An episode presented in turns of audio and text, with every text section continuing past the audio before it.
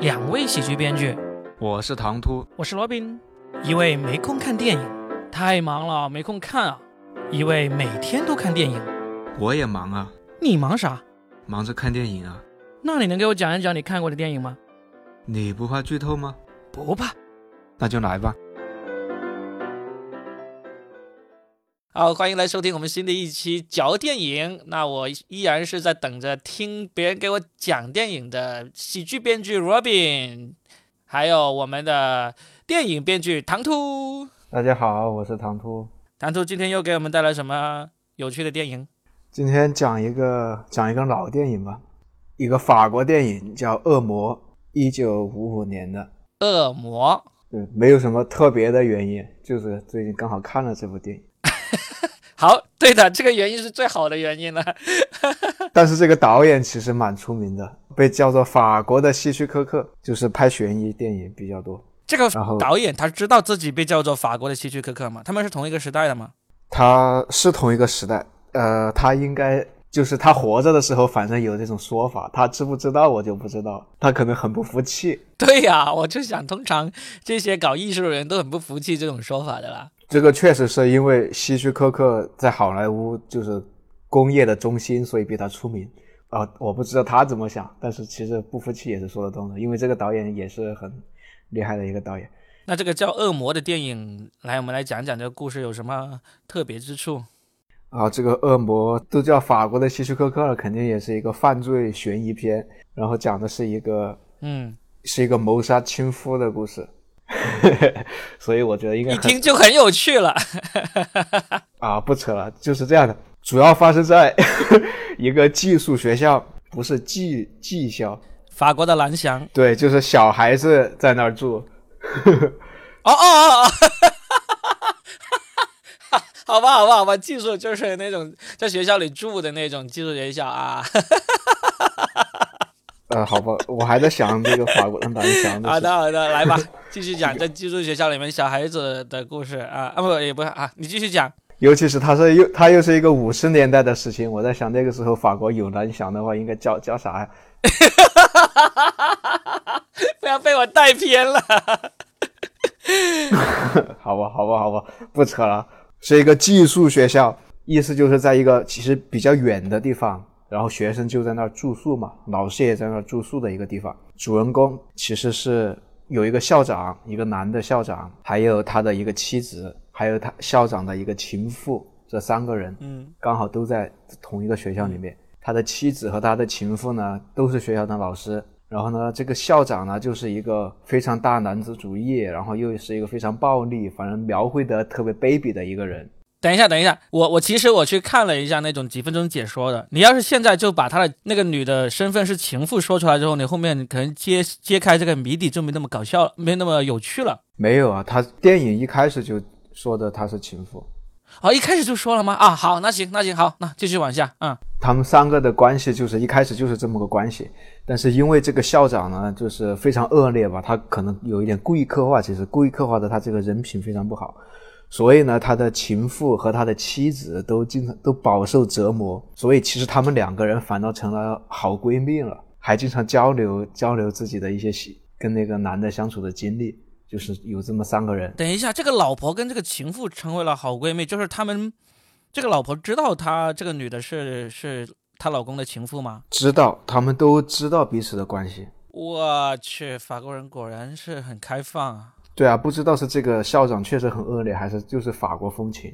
包括一开始的时候，那个妻子被被那个老公打了，就是脸上有一个淤青，然后那个情妇还要过来安慰他，然后两个人还一起吐槽吐槽那个男人，就是这么一种关系。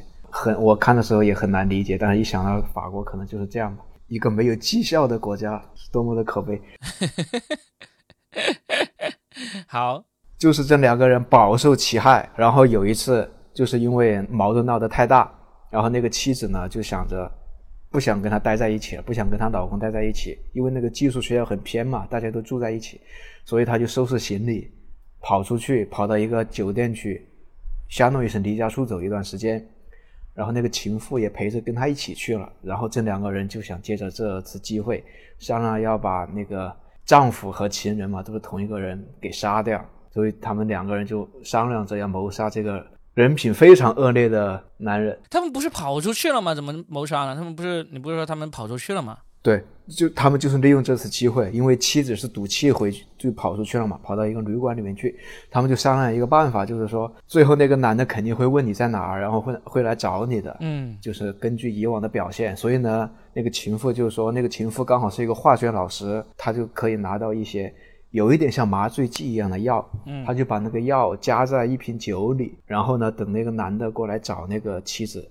要和好的时候，他就让那个妻子呢就想办法骗他喝那个酒，喝完酒他不就晕过去了吗？他们俩再把浴缸放满水，把那个男的放到浴缸里面淹死，啊，淹死之后把他装进箱子，再运到学校。学校刚好有一个游泳池，就是常年积水，没有人去游的，他们就把他的尸体丢到游泳池里面去。然后呢，就等着有人发现尸体嘛，就是这个校长一个人喝醉了就掉进去失足溺水嘛，就是这么一个计划，而且也执行了。他们就把校长淹死，然后送回学校，丢到游泳池。然后就过去了，刚好发生在周末嘛，这个事情。第二天就是周一，就顺利的完成了这一系列的这个谋杀和藏尸的这个过程。对，而且还是一个挺难以没有摄像头的情况下，我觉得还是一个挺高明的计划。然后周一，因为那个校长就没有没有出现，大家都开始聊开了。然后这两个人演技也特别好，也在假装，哎，怎么回事？我也不知道啊，就那种感觉。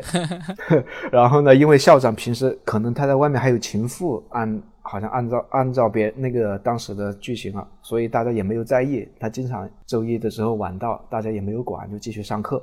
但是这个妻子呢和情妇就很紧张嘛，因为他们脑子里就只有一件事情，就是那个希望游泳池里面的事情赶紧被发现，然后这件事情呢就可以告一段落。他这里有一段，这一段其实还蛮搞笑的，就是就是那个妻子啊上课的时候，他的那个教室刚好就可以看到游泳池，就有好几次都有人经过游泳池。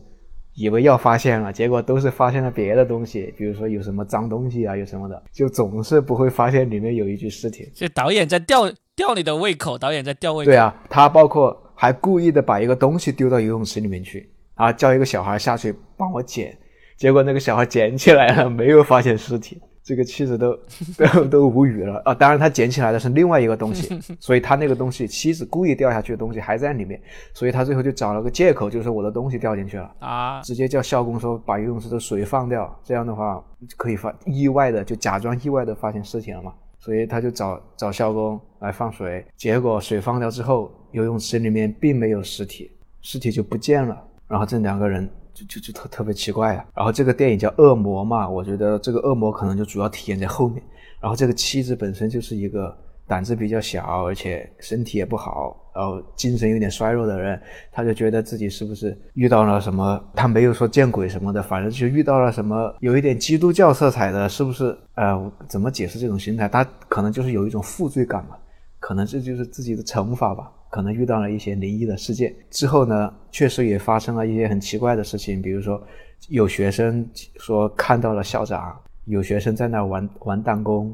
说校长发现了，让他去罚站。然后呢，他妻子的、他丈夫的一些衣服啊什么的，明明是穿出门的，但是突然又出现在了他的房间里，就好像真的闹鬼了一样。就是气氛上就营造了一种好像是有鬼的那种气氛出来了，对吧？就是悬疑恐怖片嘛。对啊，这两个人就想不通为什么那个尸体跑哪儿去了嘛。这里还有一个小情节啊，其实就是，然后呢，他可能他有一天还看到报纸上说泰晤士河发现了一具尸体。她以为是她丈夫的尸体，但为什么跑这么远不知道。当然后去后面去认领，但是其实呢也不是，就是她丈夫就失失踪了。然后这个妻子本来胆子比较小，他就觉得像闹鬼了一样，而且确实也遇到很多灵异事件。等一下，泰晤士河不是英国的吗？泰晤士河不是英国的吗？这是法国的电影。哦哦，呃塞纳河吧，那就是啊啊啊，是塞纳河，好好吧，好吧，OK，好险，差一点犯了一个错误。好，那继续。泰晤士河每年确实很多尸体会被发现的，这是也是对的为什么？啊。就这种城市里面的河，就经常是凶虾，然后就扔到里面嘛，对不对？这个太正常了。哦，嗯，那那实际上得要杀一个人的话，还是挺简单的。然后这两个人本来本来是共犯嘛，现在呢，因为发现这个事情，然后也发生了分歧，就开始想到时候万一被抓了是谁的错什么样的。最后那个情人呢，就觉得他受不了，他就他说他要走，他就把想要彻底离开这个地方。他说我不管了。然后那个妻子呢，就是他就一直很自责啊，很焦虑。他就说这可能是我应得的，他可能是为了惩罚自己还是怎么样。他就说他不走，他就要留在这里。两个人就这么分开了。那个情人走后，就只剩妻子一个人待在那个地方。结果有一天晚上，他就听到房间里面有动静，就跑过去看，看到她丈夫工作的地方灯亮着，打字机上。还有打了一半的文章，刚才她也听到打字机的声音，然后等她回去之后，突然在浴室里面就发现了她的丈夫就躺在浴缸里，而且最后就就站起来就复活了，没有死，是活的，像鬼一样。最后这个妻子，因为她本身身体都不好，心脏病突发，突然就就死掉了。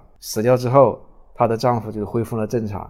其实是啥呢？就是她丈夫根本就没有死，是她的情人吓死了和她。利用他妻子心脏不好这个点，所以才设了这么大一个局，就是要为了把他给吓死。哦，就是从一开始就是这个情人跟这个丈夫设的局，其实是要害死这个妻子。但是呢，这个妻子就以为是他跟情妇一起来设个局要杀丈夫，最终就相当于对，怎么螳螂捕蝉，黄雀在后的那种 那种计谋，那种招数啊。对的，但是其实真正的黄雀，它还有一个开放性的结局。然后呢，就是妻子当时不是发现了一具尸体吗？跑去认领尸体吗？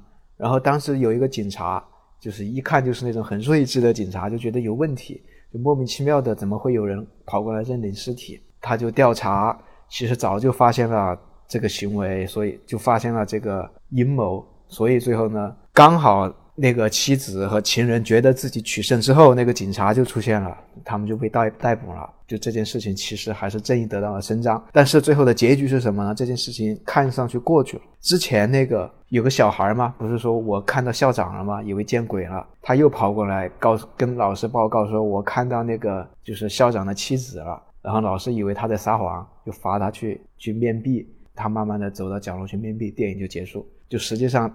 是一个开放性的结局，你也可以理解成妻子没有死，就是妻子才是笑到最后的那个人。哦他又是用这个局中局中局，最后让情人和丈夫被捕，自己啊，当然他没有交代啊。这个开放性结局我可以理解，反正就是导演编不下去了，然后就留一个开放性结局给大家自己去编嘛。但是你刚才说的有一个地方我有点疑问，就是你就是说，就是这个丈夫把这个妻子吓死之后，然后那个情人也出现了嘛，他俩就。以为已经成功了，就是计谋得逞。然后呢，这个警探这时候就出来了。但实际上，这个在这个警方这个法律的角度，他俩其实没有做什么坏事啊。他吓死了这个妻子，那那判不了他。就是说，他最终怎么声张呢？他们也他也没有动刀子，也没有用这个暴行来杀杀死这个妻子，他就是吓死他。那那这个吓死这个事情很难去判他们什么罪行的。嗯，好，你如果说从这个角度的话，那可能会有问题吧。但是这个显然就不是电影考虑的，电影的目的就是让你知道真相是什么就行了。就像那些古典的侦探小说就是这样嘛。其实也有人吐槽的，就是那些侦探这么厉害，扯一大堆，其实你都没有证据。但是呢，就无所谓，重点就是你知道是怎么回事就。对。重点就是让我们知道啊，原来导演的脑洞有这么好，这么神奇。因为你刚才有说了一句，其实我马上想到了。我你刚才说到那个泰晤士河和那个塞纳河的时候，你刚才不是吐槽了一句，那其实杀一个人也很简单。我就想，对啊，他俩要是把那个丈夫杀死的时候，那时候不要运回学校的泳池里面藏起来，那就随便找条河、找个湖泊给扔下去不就完了吗？为什么要等人发现呢？对吧？呃，这也是。但是实际上，我觉得这个也应该算他们有罪吧。其实是他们导致他妻子死了嘛。虽然他妻子是被被吓死的。嗯，我觉得这个罪很难去判断，很难去判断，因为其实你动机这种东西是不能入罪的嘛。他你只能是以以这个实际行为。那他这个实际行为，他最终吓死他的妻子的一个做法，就是在浴缸里面站起来，对不对？这个就像一个恶作剧一样，是吧？这个我觉得，哎，算了，我们不讨论这个，我们就讨论这个。看来这个法国的希区柯克还是被叫做法国的希区柯克是有原因的，至少希区柯克的那个值得被我们讨论的可能没那么多。啊，是是都是，好吧？你你非要你扯到了一个所有电悬疑电影没有没有用心解决的一个问题。什么问题？就是实际的法律，从法律的角度嘛。啊，感觉是，嗯。你主要看的就是犯罪计谋有多么的高明嘛，那个反转有多么的那个。哎你说到这个，说到这个，其实我我以前好像看过哪一个电影有吐槽过，好像也是是跟你聊的时候吐槽过的。就基本上现在这种悬疑的电影啊、破案的电影，在最终啊，他们都要安排一个这些犯罪分子在被这个镜头捕捉到，或者说被录音捕捉到，或者是他在犯罪的时候有人看到，这样子来让他被抓住这么一个结局。基本上电影好像是逃不出来这一点。你说到这个，我想起了，因为这类悬疑电影的很多直接的来源其实就是推理小说嘛。古典的推理小说就是一直被人诟病华而不实，自自己意淫。但是相应的，其实出现了一类犯罪小说，就是为了打破它的这个，就是其实有另外一类犯罪悬疑电影，就是就是把背景放在真实的社会当中，可以根据法律，这个可以可以。你说到这个，其实可以到时候你可以对比一下。嗯，行啊，我们下次找一部这种。法律条文依据非常坚实的这种犯罪电影，我们来讨论一下。那这次呢，就就先讨论到这里。这个《恶魔》一九五五年，对吧？黑白片。对我最佩服你的就是这一点，你能够鼓起勇气去看黑白片。我每次看到黑白片那种节奏和运镜，我就觉得啊，算了，我还是等唐突看了我再来问他吧。其实还挺很多挺好看的。你是你是不是好吧？黑白除了它是黑白以外，是吧？行啊。等你讲完了之后，我觉得好看，我去找来看就是了。又想到，我想到一个事儿，就是因为像你这种不看黑白片的人很多啊。你像那个诺兰呐，嗯，就是那个《编信条》那个导演诺兰，经常被人批评的就是说他的电影其实没有太多的原创，他就是把很多黑白艺术片看的人很少。在那那里面找灵感，然后把它包装成一部商业大片，是吗？就包括这个导演，嗯，这个导演克鲁佐，他还有一部电影叫《恐惧的代价》，嗯，最后呢就是启发敦刻尔克的电影之一，所以刚好就就是你刚才说到那个，就是因为你不看，所以最后让诺兰可以成为诺诺兰捡了这个便宜是吧？对啊，他其实就是从这种黑白艺术片当中吸收灵感，然后把它你放在商业片里面，就会觉得你的想法很牛逼。但是呢，实际上是都已经有过了。这个导演就是《恶魔》这个导演的一部电影，也启发了他。咱们合作嘛？你看了那么多黑白电影、黑白艺术片这种片啊，然后你觉得哪一个可以像诺兰那样子，我们放到商业片的那个壳子里面，把它重新写一个，来我们合作来弄电影剧本出来，怎么样？那你你只会被说成是诺兰模仿诺兰，你应该要模。这条路已经走完了，诺兰会告你。没有，中国人还没走呢。这西方诺兰在走了，我们中国人还没走呢。我们先来试试看，我们来试试看。这个就像脱口秀一样嘛，也其实原封不动的搞，只要是第一个就行。哎呀，好吧，扯远了啊，行吧。如果我们真的想创作的时候，我们再说哈。我们现在就先搅一搅电影就好了。那今天这一集呢，我们恶魔啊就搅到这里。希望下一集我们再给大家带来好玩的电影。嗯，好，谢谢大家，拜拜，下期见。拜拜，下期见。